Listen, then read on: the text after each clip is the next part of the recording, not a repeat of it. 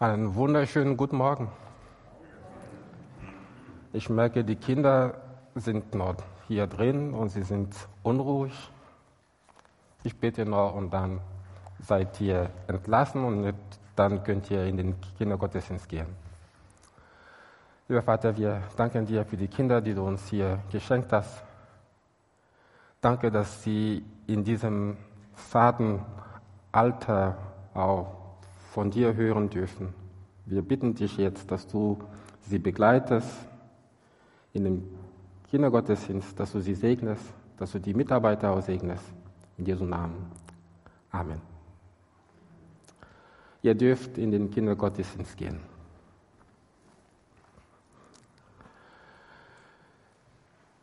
Die, diese Worte, die wir gerade gehört haben, aus der Schriftlesung sprach Jesus am Laubhüttenfest. Das Laubhüttenfest war,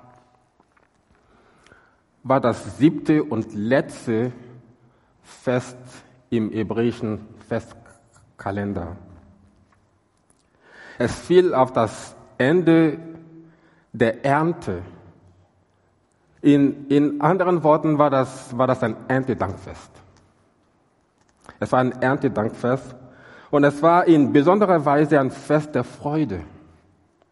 In Levitikus 23 lesen wir, so sollt ihr nun am 15. Tag des siebten Monats, wenn ihr den Ertrag des Landes eingebracht habt, das Fest des Herrn halten, sieben Tage lang. Am ersten Tag ist ein Feiertag. Eine andere Übersetzung sagt, es ist ein Ruhetag. Und am achten Tag ist auch ein Feiertag. Ihr, ihr sollt aber am ersten Tag Früchte nehmen von schönen Bäumen, Palmenzweige und Zweige von dicht belaubten Bäumen und Barweiden und ihr sollt euch sieben Tage lang freuen vor dem Herrn, eurem Gott. Aber am letzten Tag dem großen Tag des Laubhütenfestes, hielten die Juden eine ganz besondere Zeremonie mit, mit, mit besonderen zeremoniellen Handlungen. Ein Priester ging in das Teich Siloa und holte dort Wasser. Und am, am, am, am Altar goss der Hohepriester dieses Wasser als Wasserspende in eine silberne Schale. Dazu goss er auch noch Wein als Trankopfer in eine andere silberne Schale. Und das Wasser und der Wein flossen durch Öffnungen an den Schalen auf den Altar und durch Röhren ins, ins, ins Kidrontal. Ganz off, off, offensichtlich knüpft Jesus an die Wasserspende am Laubhüttenfest an, die vermutlich das Wasser aus dem Felsen versinnbildliche, ver, ver, ver, ver, versinnbildlichen sollte. Ihr erinnert euch, als die Kinder Israel aus Ägypten rauskamen, waren sie in der Wüste und sie beklagten sich bei bei Mose und sagten, warum hast du uns rausgeholt aus Ägypten, um uns hier in, in dieser Wüste sterben zu lassen, ohne, ohne Wasser? Und Gott sprach zu ihm und Gott sprach, sprach zu Mose und sagte zu ihm, ich werde auf dem Felsen am Oreb stehen und du sollst deinen Stab auf den Felsen schlagen. Mose tat es und Wasser kam aus dem Felsen. Exodus 17, Vers 6.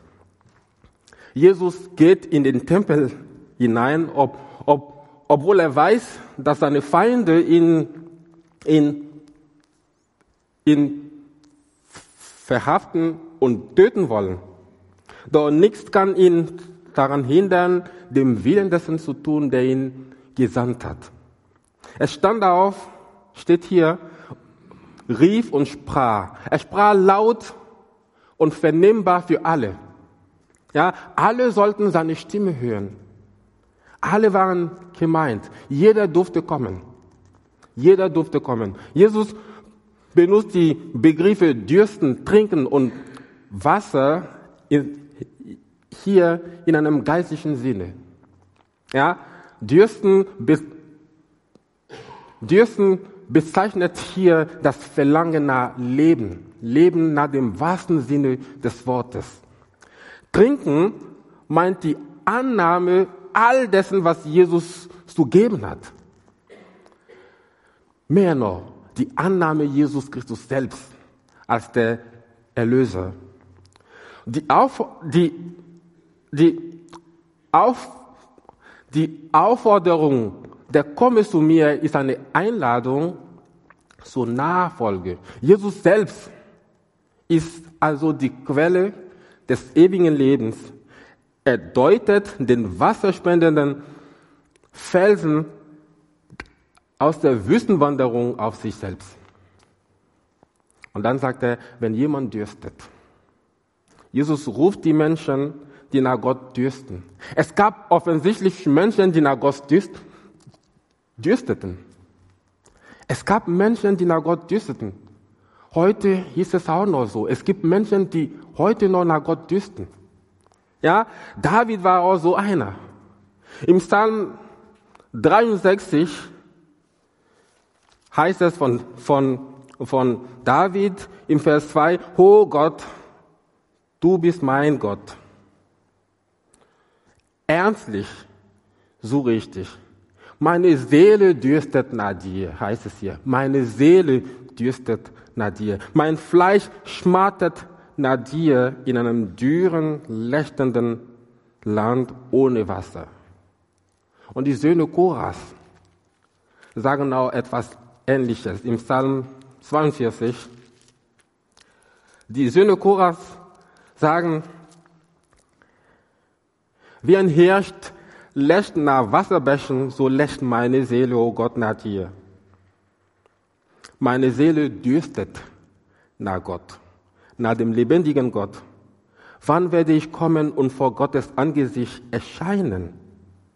Ja, warum dürsteten jene nach ihm?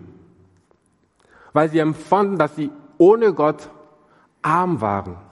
Sie empfanden, dass sie ohne Gott arm waren. Ja, er ruft die Menschen, die nach Gerechtigkeit hungern und dürsten. Wie, wie es in der Bergpredigt steht. Ja, warum dürsten sie? Weil sie keine Gerechtigkeit haben. Weil sie keine Gerechtigkeit haben, aber sie wissen, dass sie gerecht sein müssen, wenn Gott sie annehmen soll. Wer dürstet, kommt zum Herrn und er bekommt Gerechtigkeit vor Gott und das Wasser des Lebens umsonst.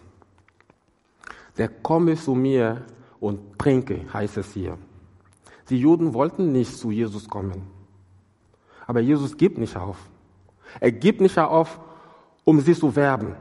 Sie wollten nicht zu Jesus kommen, aber Jesus gibt nicht auf. Er lädt sie immer wieder ein. Er lädt sie ein, zu ihm zu kommen, denn man muss zu ihm kommen, wenn man trinken will.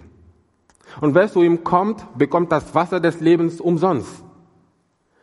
Von, von, von, in, in Jesaja 55, Vers 1 hören wir einen ähnlichen Ruf des Herrn an, an, an, an, an sein Volk zu kommen und zu trinken. Dort heißt es, wohlan ihr durstigen Halle, kommt her zum Wasser. Und die hier kein Geld habt, kommt her, kauft und esst. Kommt her und kauft ohne Geld und umsonst Wein und Milch. Dieser Tag des Teils war nun gekommen und der Erbarmer Israels stand da und wiederholte die 700 Jahre, Jahre zuvor gemachte Einladung. Aber Jesus bleibt nicht bei der Stillung unseres Durstes, sondern es zeigt vielmehr im Vers 38, was aus dem Jünger wird, der bei ihm getrunken hat. Es heißt hier, wer an mich glaubt, wie die Schrift gesagt hat, wer an mich glaubt, wie die Schrift gesagt hat, aus seinem Leib werden Ströme lebendigen Wassers fließen. Wer an mich glaubt, bedeutet so viel wie, wer zu mir kommt. Wie ihr seht, Jesus wiederholt sich immer wieder. Er wiederholt, wer an mich glaubt, heißt, wer zu mir kommt. Immer wieder merkt man, wenn man die, die, die, äh, die Evangelien liest, dass Jesus die gleichen Aussagen immer wieder wiederholt. An den Herrn zu glauben und zu ihm zu kommen, fallen beide in, in eins zusammen. Wie die Schrift gesagt hat. Was, was ist damit gemeint? Ja, die Schrift hat es prophetisch im Voraus gesagt. Ja, die Schrift ist unbedingt zuverlässig, heißt es hier. Ja, und kann nicht gebrochen werden. Die, was, was, was die Schrift sagt, ist gleichbedeutend mit dem, was der Herr sagt. Was, was hat also die Schrift gesagt? In Ezekiel 47 steht, dass aus dem Tempel solche Ströme, Ströme fließen werden. Und im Neuen Testament lernen wir, dass der, dass der Leib des Jüngers der Tempel des in ihm wohnenden Heiligen Geistes ist. Also Ezekiel 47 bezieht sich also auf den Leib des Jüngers. Aus dem Leib des Jüngers würde kein gewöhnliches Wasser, sondern göttliches, geistliches, lebendiges Wasser fließen. Der Jünger selbst, heißt es hier, wer, wer an mich glaubt, das heißt, der Jünger selbst wird zu einer Quelle von lebendigem Wasser sein. Versteht ihr das?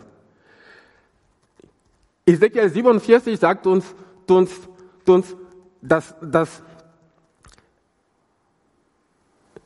dass aus dem Tempel Wasser fließen würde.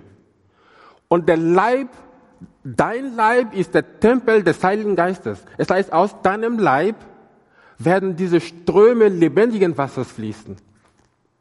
Versteht ihr das? Das gilt für dich und für mich. Das gilt für dich und für mich. Der Jünger selbst wird nun selbst zu einer Quelle des Lebens für andere. Ja, wir finden das im, im Alten Testament in Jesaja 58 angekündigt. Du wirst sein wie eine Wasserquelle, der es nie an Wasser fehlt. Du wirst sein wie eine Wasserquelle, der es nie an Wasser fehlt. Und im Neuen Testament finden wir das auch in 2. Korinther 2, dort heißt es, wir, wir, wir, wir sind ein Geruch des Lebens zum Leben. Wir sind ein Geruch des Lebens zum Leben. Was der Jünger von Jesus Christus empfängt, behält er nicht für sich allein, sondern, sondern, sondern von ihm fließt es weiter zu Menschen. Wasserströme fließen ja. Ist das nicht so? Wenn man die Natur anschaut, Wasserströme, sie bleiben nicht einfach so liegen, so wie in einem kleinen See, wo das Wasser nicht fließt, sondern, sondern sie fließen. Wasserströme fließen. Und das gilt nun für dich und für mich. Diese Verheißung des Herrn bedeutet, dass der Heilige Geist, den der Jünger durch den Glauben empfängt, nicht nur ihm selbst, sondern auch eine, sondern auch andere, eine Quelle lebendigen Wassers wird, die ins ewige Leben quillt. Darum kann Paulus an Philemon sagen, die Herzen der Heiligen sind durch dich erquickt worden, lieber Bruder. Können die Menschen um dich herum erquickt werden?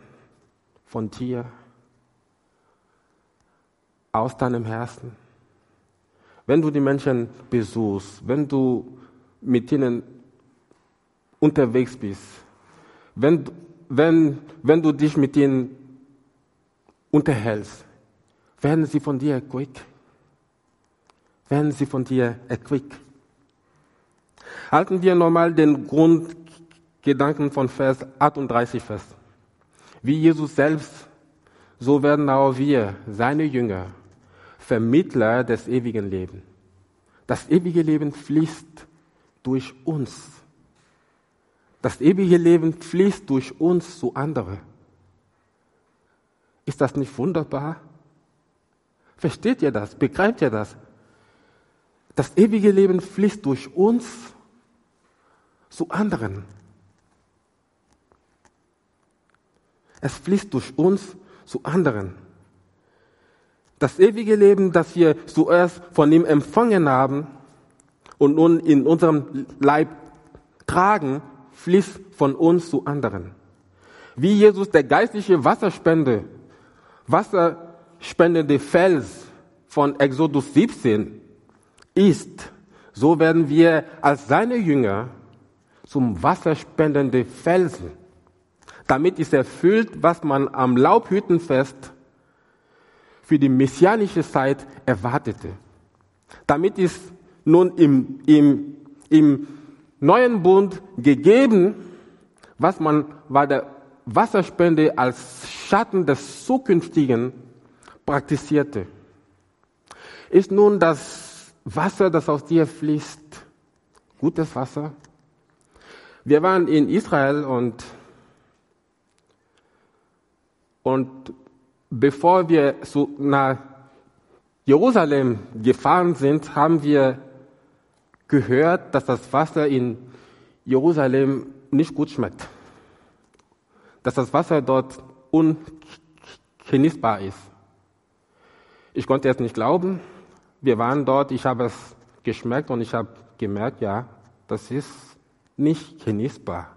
Ja, ist nun das Wasser, das aus, das aus dir fließt, gutes Wasser, oder ist das Wasser ungenießbar und verseucht. Fließt überhaupt noch Wasser aus dir? Lebendiges Wasser. Denk darüber nach. Ich komme später noch zu diesem Gedanken. Wir gehen weiter zum Vers 39. Vers, 39 ist, ist, ist ein, einer der kleinen interessanten Kommentare des Johannes erläutert von Gott, deutet er die Worte Jesu im Vers 38 und er sagt, das sagt er aber von dem Geist. Wie können die Jünger zu einer lebendigen Quelle für andere werden, Ströme lebendigen Wassers werden? Durch den Geist. Durch den Geist. Gemeint ist hier der Heilige Geist. Gemeint ist hier der Heilige Geist. Das lebendige Wasser steht im übertragenen Sinne für den Geist Gottes. Wie das Wasser Leben spendet, wie das Wasser Leben spendet, so gibt der Geist Leben aus Gott. Ah, ihr seid nicht überzeugt, ihr guckt so grimmig. Wie das Wasser Leben spendet, ja, guckt ein bisschen freundlicher.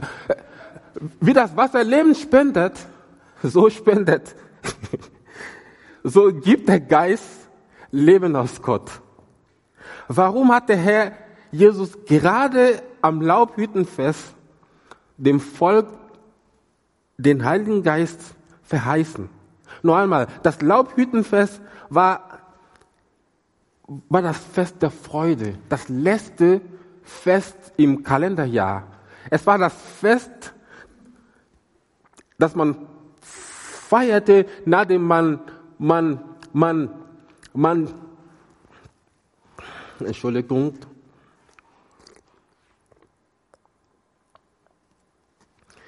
Es war das Fest, das man feierte, nachdem man den Ertrag und die Früchte eingesammelt hatte. Ja, wie soll aber Frucht heranwachsen, die Gott gefällt? Und wie soll man sich vor Gott freuen können ohne den Heiligen Geist? Wie soll das gehen? Ohne den Heiligen Geist. Das geht nur einzig durch den Geist Gottes. Nur durch den Geist Gottes kann das geschehen. Vers 38 bezieht sich also auf die Zukunft. Ja, der Ausdruck, Jesus war noch nicht verherrlicht worden, bezieht sich auf die Kreuzigung. Und in der Tat wurde ja der Heilige Geist erst nach der Kreuzigung und nach der Auferstehung auf die Jünger gekommen. Demnach empfängt der Jünger zu, zuerst den Heiligen Geist, der in, der in, in seinem Leib Wohnung nimmt. Danach strömen von, von ihm die Wirkungen des Heiligen Geistes auf andere, auf andere aus, denen sie zum Glauben und zur Wiedergeburt helfen sollen. Der Heilige Geist ist die Kraft des Dienstes und zugleich die Kraft des Zeugnisses und zugleich die Kraft der Anbetung. Der Heilige Geist ist die Kraft des Dienstes und zugleich die Kraft des Zeugnisses. Wie können wir Zeugnis von Gott ablegen? Nur durch die Kraft des Heiligen Geistes. Nur durch die Kraft des Heiligen Geistes. Und das, es ist auch die Kraft der Anbetung. Ströme sollen immer fließen und nicht unterbrochen werden. Jesus ist die Quelle des Stromes und der Jünger ist ein Kanal, durch, des, durch, durch, durch den das Wasser fließt zu anderen. Jesus Christus möchte, dass wir Kanäle sind wo das Wasser fließt. Ich meine, Wasser kann nicht durch ein Rohr fließen, ohne das Rohr zu berühren. Ist das nicht so? Wasser kann nicht durch ein Rohr fließen, ohne das Rohr zu berühren. Jesus möchte, dass das, was wir empfangen haben, dass es weiterfließt zu anderen. In, in Sprüche 11, Vers 24 steht, einer teilt aus und wird doch reicher. Ein anderer spart mehr als recht ist und wird nur ärmer. Ströme sollen immer fließen und nie unterbrochen werden. Dies ist ein herrliches Vorrecht, das ist ein Privileg. Zugleich aber auch eine ernste Verantwortung für uns. Du bist berufen, der, der beständige Zeuge und Darsteller und, nee, Zeuge und Darsteller der Gnade dessen zu sein, an den du glaubst. Das ist ein großes Privileg und zugleich auch eine große Verantwortung. Vielleicht ist heute hier jemand, der, bei dem die Auswirkungen des, des Heiligen Geistes nicht mehr an den Tag treten. Eigentlich sollen Ströme lebendigen Wassers aus dir fließen. Aber deine Ströme sind verstopft oder verseucht oder ungenießbar? Möchtest du wieder zu einem Strom, zu einem Strom lebendigen Wassers werden? Möchtest du wieder zu einem Kanal werden, durch den der Strom zu anderen fließt? Möchtest du das? Die Reaktion der, der Juden auf diese Worte Jesu war sehr unterschiedlich. Ich lese sie noch einmal. Ja, viele nun aus der Volksmenge sagten, als sie das Wort hörten, dieser ist wahrhaftig der Prophet. Einige sagten, wow. Solche Worte können nur von dem Prophet kommen. Andere sprachen, dieser ist der Christus. Andere sagten, kommt der Christus denn aus Galiläa?